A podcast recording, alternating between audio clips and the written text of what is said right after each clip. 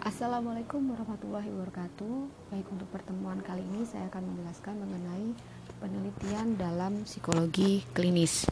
Ya, apa itu penelitian? Langsung saja ke slide yang kedua.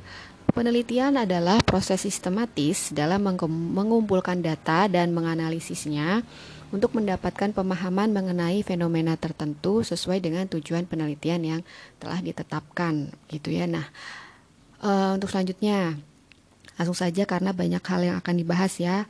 Um, prinsip dasar penelitian yaitu ada sense of accountability, melakukan riset evaluasi, adanya konsumen penelitian dan produsen penelitian, lalu menerapkan metode ilmiah, mengumpulkan data yaitu memperluas dan memodifikasi teori yang sudah ada, lalu uh, hubungan teori dan penelitian, yang kedelapan perluas pengetahuan di bidang psikologi klinis. Nah, sense of accountability maksudnya bagaimana? Ya, um, sense of accountability di sini maksudnya adalah um, ya meneliti itu menjadi aktivitas yang penting pada dasarnya bagi sebuah ilmu. Ya, termasuk psikologi klinis gitu ya. Jadi meneliti menjadi aktivitas yang penting bagi sebuah ilmu termasuk psikologi klinis. Ya, sebelum melakukan sebuah penelitian yang berguna bagi pengembangan ilmu, beberapa hal yang perlu diperhatikan adalah itu tadi sense of accountability dari seorang peneliti di bidang psikologi klinis. Jadi penelitian itu tidak hanya harus memperhatikan masalah kepraktisan uh, biaya dan manfaatnya bagi masyarakat, namun juga harus selalu mengikuti pengetahuan yang dijadikan dasar bagi praktisi klinis tersebut untuk berkembang. Begitu ya. Lalu yang kedua tadi ada melakukan riset evaluasi. Maksudnya di sini adalah salah satu isu penting dalam melakukan penelitian di bidang psikologi klinis itu adalah melakukan riset evaluasi. Nah, itu tujuannya untuk memberikan umpan balik terkait dengan sebuah program yang sedang berjalan. Lalu konsumen penelitian dan produsen penelitian. Nah, maksudnya di sini apa? Nah, dalam penelitian psikologi klinis itu dikenal istilah konsumen dan produsen penelitian. Konsumen penelitian di sini uh, adalah Hmm, pihak-pihak hmm, yang menggunakan hasil-hasil penelitian. Nah, sedangkan produsen penelitian adalah pihak-pihak yang menghasilkan penelitian. Jadi ada kalanya produsen penelitian juga berlaku sebagai konsumen penelitian ketika membutuhkan penelitian-penelitian terdahulu eh, sebagai referensi dan sumber bagi penelitian selanjutnya. Nah, jadi dalam mendalami referensi, Peneliti biasanya akan memperhatikan reliabilitas laporan, bagaimana prosedur penelitian tersebut dilakukan, lalu apakah hasilnya dapat digeneralisasi, dan bagaimana relevansinya terhadap praktek klinis atau penelitian yang sedang dijalani, begitu ya. Lalu eh, selanjutnya adalah menerapkan metode ilmiah. Nah, metode ilmiah ini ada macam-macam. Nanti akan saya jelaskan di uh, slide selanjutnya begitu. Uh, untuk selanjutnya mengumpulkan data, yaitu memperluas dan memodifikasi teori yang sudah ada. Yang ketujuh ada hubungan teori dan penelitian. Uh, nah, maksudnya adalah teori-teori yang akan kita pakai dalam penelitian ini apakah bisa dijadikan dasar dalam penelitian yang kita jalankan begitu. Jadi ada hubungannya ada hubungannya enggak uh, ada korel apa ada apa namanya keterkaitannya enggak begitu bisakah teori tersebut mendukung uh, apa penelitian yang kita lakukan? Begitu. Yang kedelapan perluas pengetahuan di bidang psikologi klinis. Jadi uh, kita uh, sebaiknya memperdalam dan memperluas wawasan mengenai uh, hal-hal uh, yang berkaitan dengan psikologi klinis ketika kita akan mengambil suatu penelitian yang berkaitan uh, di bidang klinis begitu ya. Lalu langsung saja masuk ke tujuan penelitian. Tujuan penelitian di sini saya rangkumkan menjadi empat yang penting begitu. Yaitu ada description, explanation, prediction, dan control atau influence. Nah, description itu apa? Description itu deskripsi, menggambarkan tentang suatu fenomena. Jadi tentang suatu kejadian yang terjadi, lalu kita bisa ambil untuk dijadikan suatu penelitian uh, dan kita bisa cari apa uh, betul nggak ya suatu suatu fenomena tersebut memang terjadi karena uh, sebab yang uh, apa misalkan begitu misalkan nih fenomena sekarang adanya kecemasan terkait dengan hmm, COVID-19 atau fenomena-fenomena uh, kecemasan atau bahkan menjadi depresi karena adanya uh, daring begitu. Nah, apakah itu uh, berdampak bagi suatu lingkungan, suatu uh, tahapan usia tertentu. Nah, kita bisa menggambarkan melalui uh, penelitian begitu. Explanation menjelaskan keterkaitan satu fenomena dengan fenomena lainnya. Yang ketiga, prediction yaitu memperkirakan fenomena mendatang terkait dengan hasil penelitian fenomena tertentu. Jadi kita bisa memprediksi apakah um, uh, kejadian di masa mendatang itu bisa didasarkan dari penelitian yang sudah dijalankan sebelumnya. Kita teliti lagi untuk uh, istilahnya bisa digunakan terhadap kejadian di uh, masa mendatang. Begitu. Jadi masih masih real, reliable nggak begitu. Yang keempat, kontrol atau influence, memanipulasi suatu hal sehingga terjadi fenomena tertentu yang diinginkan gitu. Nah, yang kelima ini ada manfaat penelitian. Ya, pada intinya manfaat penelitian adalah membantu memperluas dan memodifikasi teori dalam mengaplikasikan hasil riset. Begitu ya. Jadi dari hasil riset yang sudah ada, coba kita teliti lagi, kita modifikasi lagi kira-kira teori yang masih bisa dipakai, yang masih bisa uh, relate dengan keadaan saat ini apa begitu. Namun dengan eh, metode-metode uh, yang ilmiah gitu ya.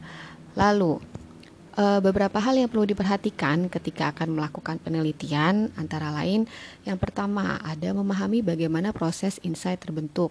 Yang kedua, adanya konsep zeitgeist yaitu the spirit of the time bahwa maksudnya adalah setiap ilmu atau temuan itu ada masanya dan disesuaikan dengan tren yang ada pada saat itu. Begitu.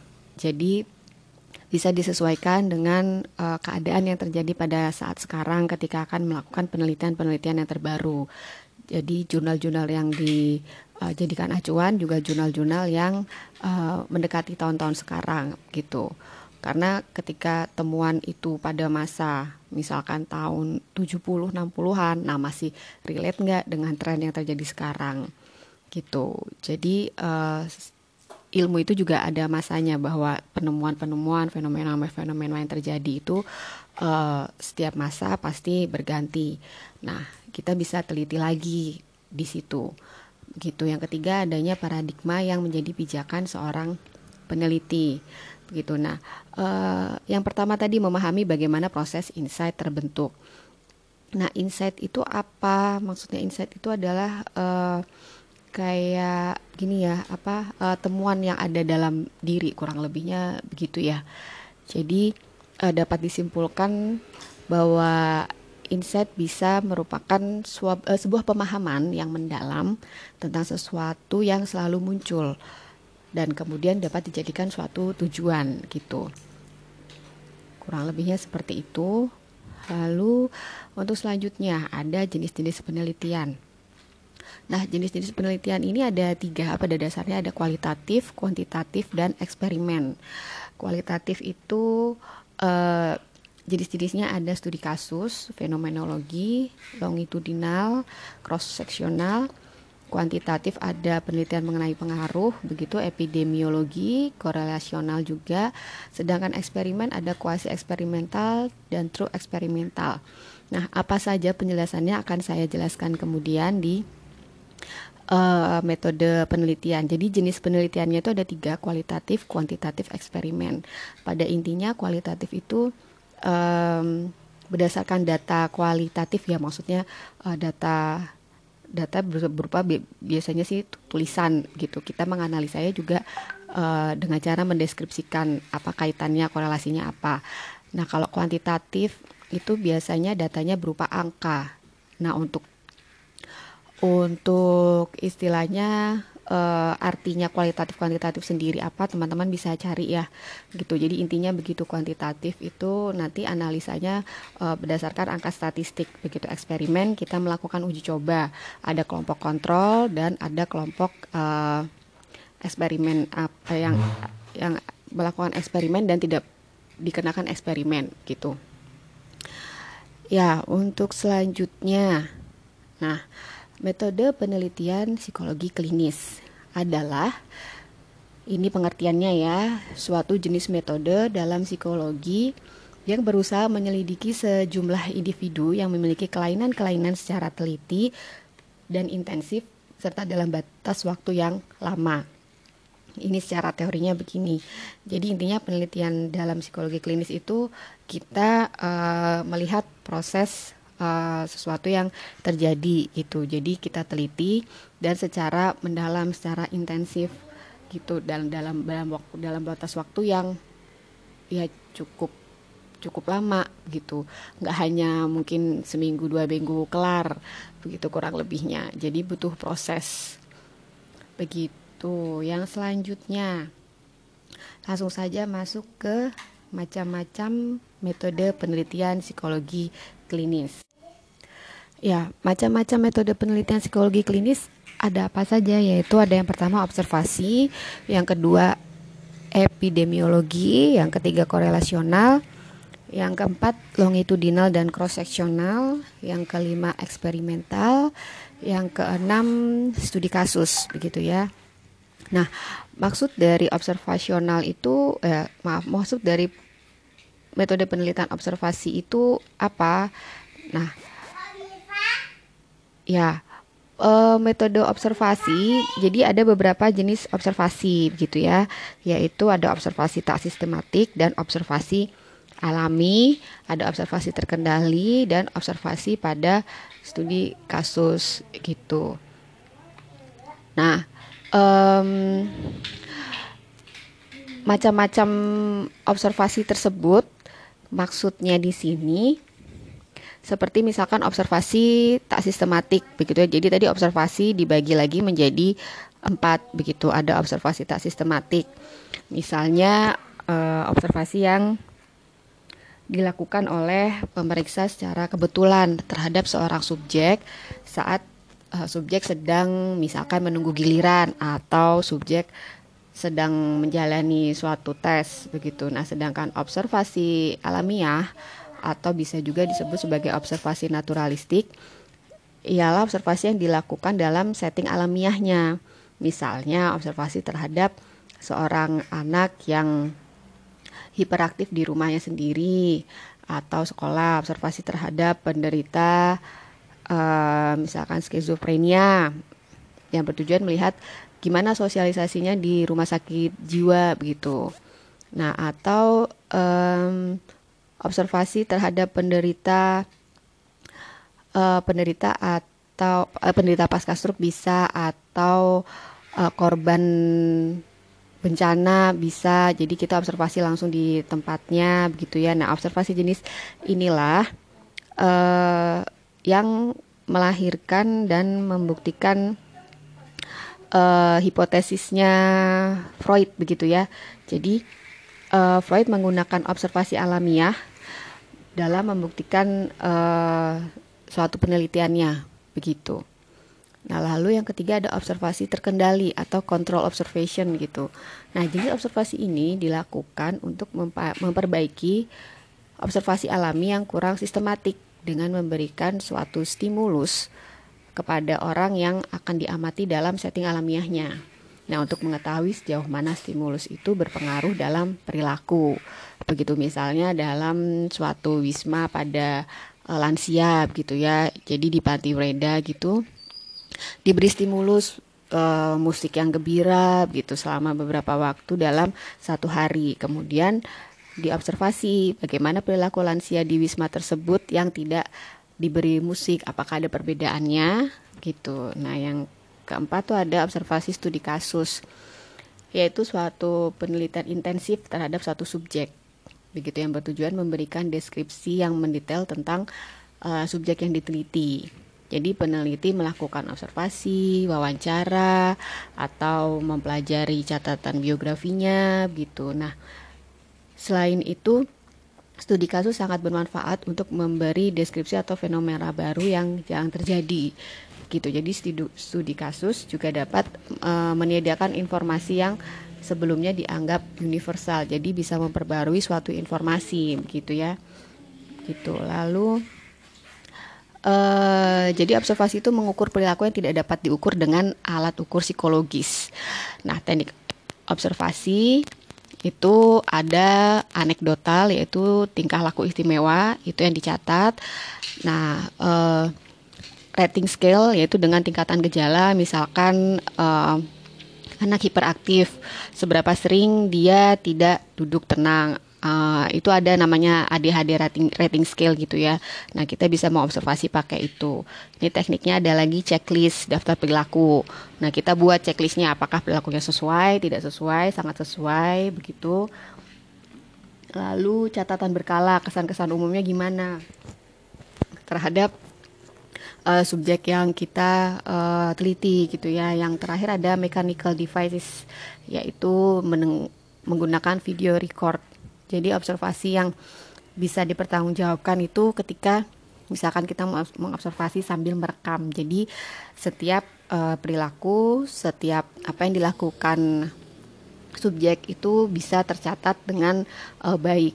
Uh, kalau kita observasi dengan istilahnya uh, dengan mata kita dengan dengan kemampuan kita gitu kadang kan kita mengobservasi sambil mencatat jadi ketika kita mencatat perilaku yang terjadi itu kan tidak terlihat atau miss gitu ya nah dengan adanya video record itu kita bisa mencatat lagi hal-hal yang tidak kita lihat gitu Nah, yang kedua epidemiologi yaitu hasil survei berdasarkan kuesioner yang disebarkan di suatu daerah tertentu.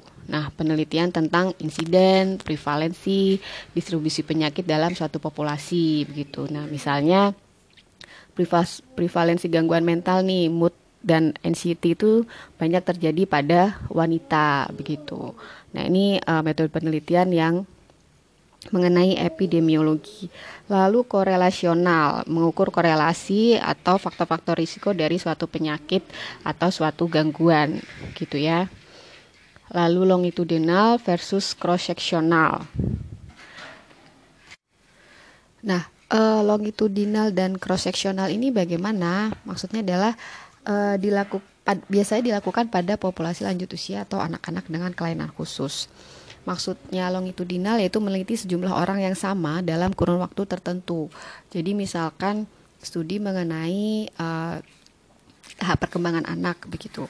Betul nggak teori yang sudah didapatkan itu memang sesuai. Nah, jadi anak dari umur 0 bulan sampai uh, lima tahun misalkan, nah itu diteliti terus orang yang sama. Jadi kita meneliti selama kurang lebih lima tahun bisa dikatakan begitu. Jadi kita lihat perkembangannya sesuai enggak, perkembangan sosialnya, perkembangan bahasanya, motorik, sensoriknya bagaimana. Nah sesuai enggak dengan uh, teori-teori uh, yang sudah ada. Nah penelitian longitudinal itu seperti itu. Jadi maksudnya itu uh, berkepanjangan gitu ya.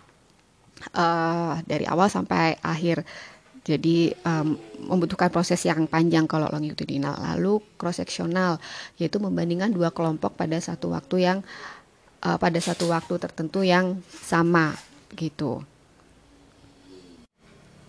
Nah, uh, dua pendekatan dalam penelitian ini itu sering kali dilakukan ya tadi seperti uh, sudah saya katakan terhadap uh, populasi lanjut usia atau anak-anak dengan kelainan khusus gitu ya nah uh, ya misalkan um, peneliti meneliti sejumlah anak berpakat gitu dari usia lima tahun hingga dewasa nah desain longitudinal uh, sangat penting untuk mengetahui hal-hal yang berpengaruh pada perkembangan anak, perkembangan psikopatologi, kurang lebihnya begitu.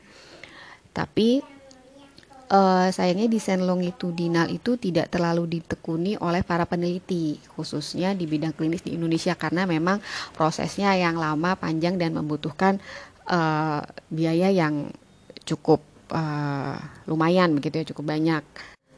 Lalu yang selanjutnya ada metode penelitian eksperimental. Nah, ini untuk memastikan adanya suatu hubungan sebab akibat antara dua peristiwa.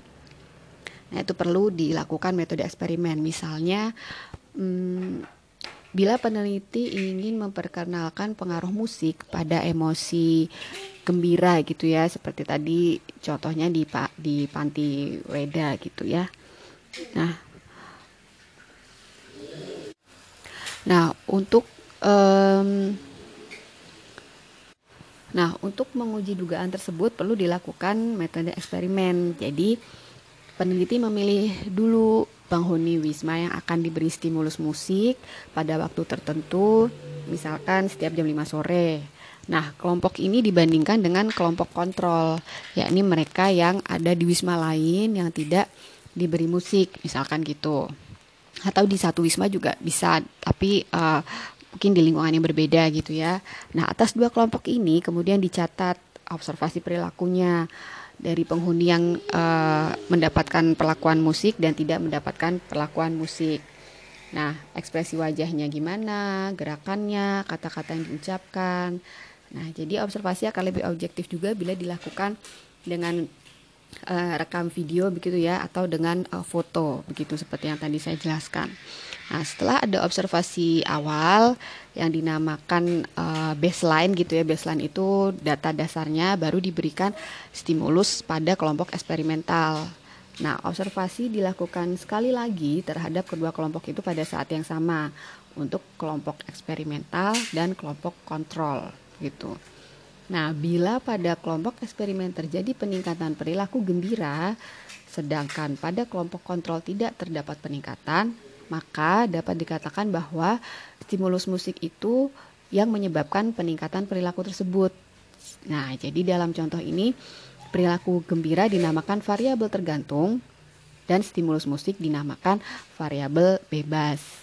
Gitu. Jadi penelitian eksperimental itu untuk melihat hubungan sebab akibat Variabel independen pada intinya adalah variabel yang dimanipulasi oleh eksperimen, sedangkan variabel dependen adalah variabel yang diharapkan berubah sebagai akibat perubahan variabel uh, independen tadi gitu ya. Nah, jenis eksperimen itu ada kuasi eksperimen design, within group design, between group design gitu. Uh, gitu. Lalu yang selanjutnya ada studi kasus, yaitu maksudnya adalah untuk menelaah lebih dalam dan terinci mengenai individu atau suatu situasi. Contohnya, dinamika psikologis remaja laki-laki dengan gangguan bulimia. Nah, biasanya bulimia itu kan terjadi umumnya pada perempuan. Nah, lalu kalau misalkan pada laki-laki gimana nih kemunculannya?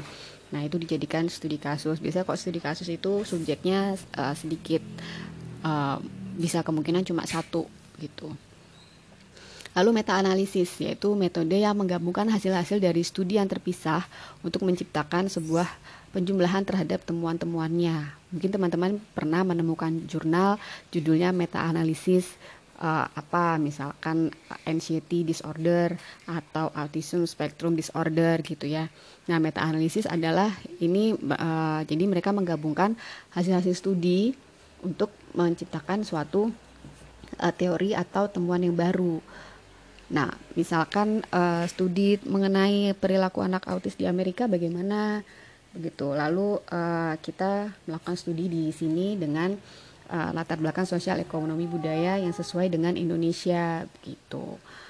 Nah, kalau di slide saya ada contohnya studi meta-analisis efektivitas CBT dalam mengenangani gangguan depresi. Nah, jadi hasil temuan-temuan yang sudah ada bagaimana, lalu kita teliti dengan uh, subjek di sini, begitu kurang lebihnya. Ya, jadi inti dalam penelitian klinis adalah penelitian mengenai penanganan dan pencegahan. Biasanya dikaitkan dengan epidemiologi masalah-masalah psikologis. Nah, yang perlu diperhatikan ada etika dalam penelitian psikologi klinis, yaitu perilaku yang tidak beretika dalam penelitian sama dengan scientific misconduct, kejahatan dalam keilmuan. Jadi kita harus punya manner gitu ya kurang lebih dalam melakukan suatu penelitian. Ada juga yang dikatakan research fraud, yaitu peneliti menggunakan data palsu atau mencuri data orang lain uh, atau membuat data sendiri. Jadi data temuannya tidak sesuai, lalu kita buat sendiri supaya hasil penelitian itu sesuai dengan apa yang kita inginkan gitu. Atau ada yang dikatakan plagiarism atau plagiat gitu ya. Nah, ini peneliti mencuri ide atau tulisan orang lain dan menggunakannya tanpa mencantumkan sumbernya. Jadi kita ide orang, teori orang kita cantumkan seolah-olah itu kita yang membuat gitu ya. Nah, informasi yang harus dicantumkan dalam penelitian itu apa aja? Nah, ini uh, bisa dipelajari ya. Bisa dibaca sendiri yaitu kalimat langsung, sebagian atau seluruhnya itu sebaiknya dicantumkan. Uh, Lalu parafrase, kata atau informasi yang unik mengenai hasil penelitian, teori maupun ide, itu harus kita cantumkan. Jangan seolah-olah itu punya kita, begitu. Lalu sejarah, statistik, fakta termasuk grafik, gambar, dan data lainnya. Lalu informasi-informasi yang bertujuan membangun teori atau pengetahuan apa yang kita inginkan, gitu. Uh, sehingga peneliti berusaha mengkomunikasikan dengan baik ide yang berasal dari orang lain. Intinya begitu. Juga mengenakan ide dan uh, juga mengembangkan ide dan membangun asumsi peneliti. Nah, ini etika pada subjek begitu ya. Nah, hak-hak subjek itu apa aja? Nah, kurang lebihnya ada lima di sini yaitu menyatakan kesediaan uh, sebelum pelaksanaan penelitian. Ini biasanya dituliskan dalam inform consent gitu ya. Jadi ketika kita akan menarik subjek untuk menjadi penelitian uh, subjek penelitian kita, kita harus uh, apa harus mengetahui subjek tersebut setuju enggak. Jadi kita buatkan inform consent uh, apa saja treatmentnya, kira-kira akan diteliti seberapa lama, perlakuannya apa, lalu subjek tersebut tanda tangan uh, dan kita uh, jadikan bukti inform consent itu sebagai uh, apa namanya bahwa kita menghargai hak-hak uh, subjek atau klien gitu ya. Nah, hak partisipan itu juga terbebas dari kerugian akibat penelitian. Misalkan terus terjadi uh, sesuatu yang kurang berkenan, misalkan di treatment sesuatu ternyata tidak sesuai dengan harapan. Nah, jadi kita harus uh, mau menangani kerugian yang dialami oleh subjek begitu. Nah, atas kerahasiaan terkait dengan informasi yang diberikan dalam penelitian. Nah, kita juga harus menjaga identitas uh, latar belakang subjek begitu ya, siapa namanya, uh, di mana tinggalnya, terus subjek ini siapa, kita harus jaga kerahasiaannya. Lalu terbebas dari eksploitasi uh, dan menarik informasi atau keterangan yang diberikan. Jadi subjek bisa uh, merasa tidak setuju dengan apa yang sudah mereka utarakan.